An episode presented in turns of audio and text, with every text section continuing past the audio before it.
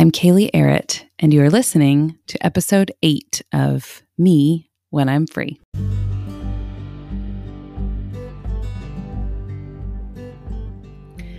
Who is this me when I'm free? And why does it even matter? This is the question that has spurred me on for years now. It's led me down some dark roads of healing and up joyful mountains of calling and to this moment, right now, still on the journey and inviting you to join me. If it really is true that the glory of God is man or woman fully alive, then it would appear that God would want this even more than we do. But why? Why is this important to him? Doesn't he have more important things to attend to than whether or not we know ourselves and what we have to bring to the world? These are some of the questions I want us to explore together each week through a simple story, a few moments of reflection, and space to pray. Join me, friend.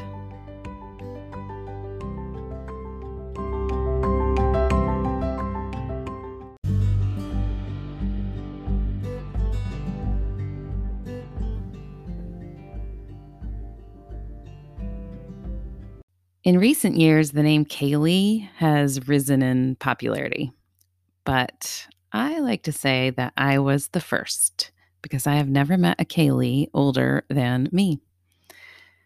Besides that, my parents really did make it up.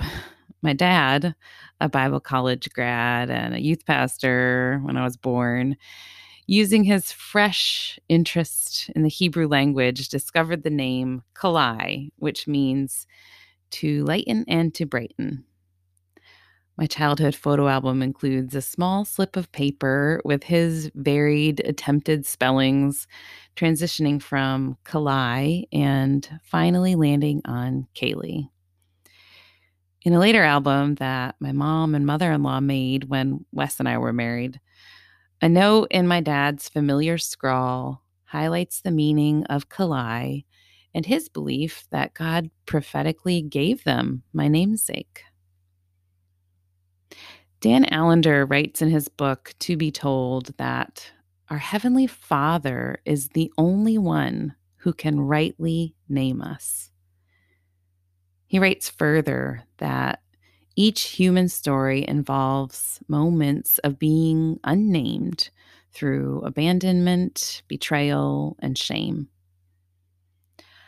On this journey toward flourishing, we encounter bends in the road, obstacles to our freedom. We lose our way, we lose our sense of who we are.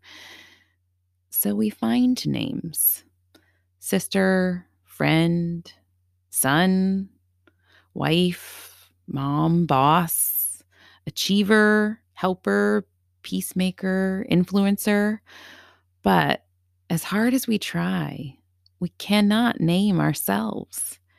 Instead, our efforts lead us down the path of other names fearful, anxious, controlling, angry, lonely. We all face moments of loss in which we find ourselves unnamed, losing our sense of identity, our place of belonging. It's in these moments that we are faced with a choice continue to seek to name myself, or turn toward the only one who can rightfully name me. Dan Allender goes on to write and To Be Told The greatest tragedy of life is that most of us, including many of us who are deeply spiritual, forget that we don't yet know our true name. The result of forgetting is that we lose sight of the truth that we're on a journey to live out the story God has written for us and to thereby find his name for us. As I explored this idea of meaningful action and meaningful risk that lead to flourishing that I mentioned in the last episode, I was given the opportunity to attend a week long relational healing retreat. After deciding to attend, I found myself facing a wall of resistance The obstacles and my emotions felt overwhelming. I was full of fear. But I sensed that this was the next step in the path to exploring my calling. In an effort to process these hard emotions, I wrote an email to my spiritual direction group describing how fear and uncertainty were threatening to hold me back. But that this decision felt like the culmination of a journey of asking God who I am. So I was simply taking the next step. As I clicked send, an email came through from Ann Voskamp titled, Why We Need to Start Calling Each Other Names. At the top of the email, it said, We need to speak it into one another if we're ever to live out our dreams. Naming and being named, being known for who we are, determines how we take our next steps, either with fear and uncertainty about who we are or with courage and freedom to take on the names God gave us forgiven, called, redeemed. The timing of that email felt like God inviting me to take the next step that would allow Him to name me rather than the fear that holds me back. Dan Allender writes As we are unnamed, we find faith demanding us to begin our journey to touch the face of God. And it is on that journey that we begin to see that we have turned to others for self definition, safety, and companionship in order to banish the loneliness of life. Recently, I was given the assignment to write my spiritual narrative for the training in spiritual direction that I am participating in.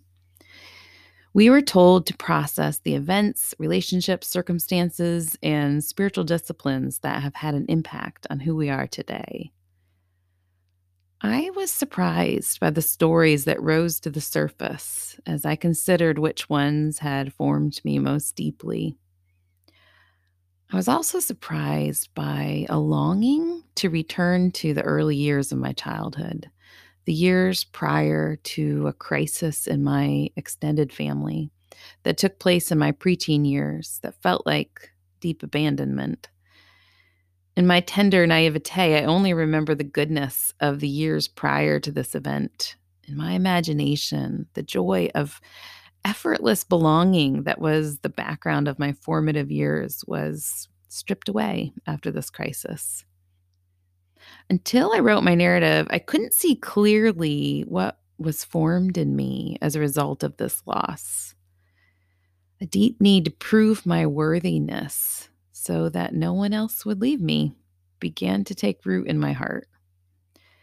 In hindsight, I can see how this experience of abandonment unnamed me, caused me to go looking to others for my name leading to my attachment to how others view me.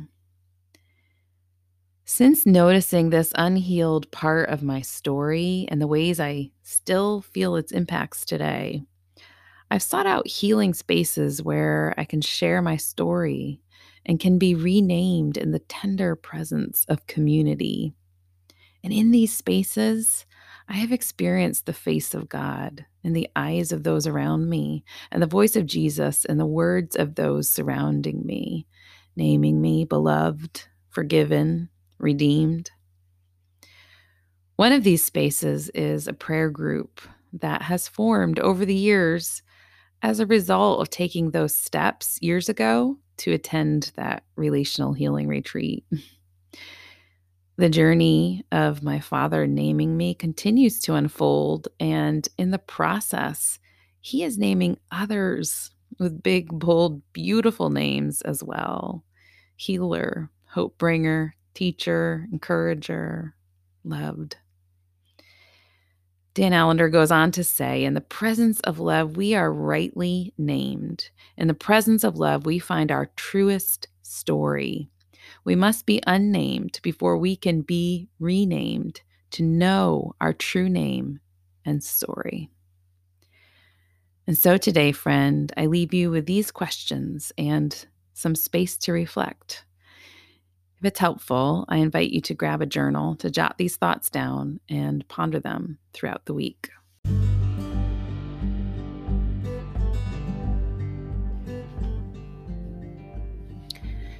Question one What names have identified you throughout your life? Maybe they are nouns like mom, wife, husband, son, or maybe they are adjectives like fearful or lonely or anxious, or maybe even happy or adventurous or organized. Whatever they might be, take some time to reflect on how you have received these names. Question two What would it be like to ask God what His name is for you? Maybe you could hear Him if you ask Him now. Or maybe He's inviting you on a journey of renaming you. Either way, I know He has a beautiful name for you, friend, if you will ask Him. Then, would you take a moment to reflect with me and maybe even journal Isaiah 43 1? But now, thus says the Lord, He who created you, O Jacob, He who formed you, O Israel. Do not fear, for I have redeemed you. I have called you by name. You are mine. Let's pray. Dear Heavenly Father, we want you to name us, but we struggle with trying to name ourselves. Can you take us on a journey of showing us our true name as only you can do? It is in your strong name we pray. Amen.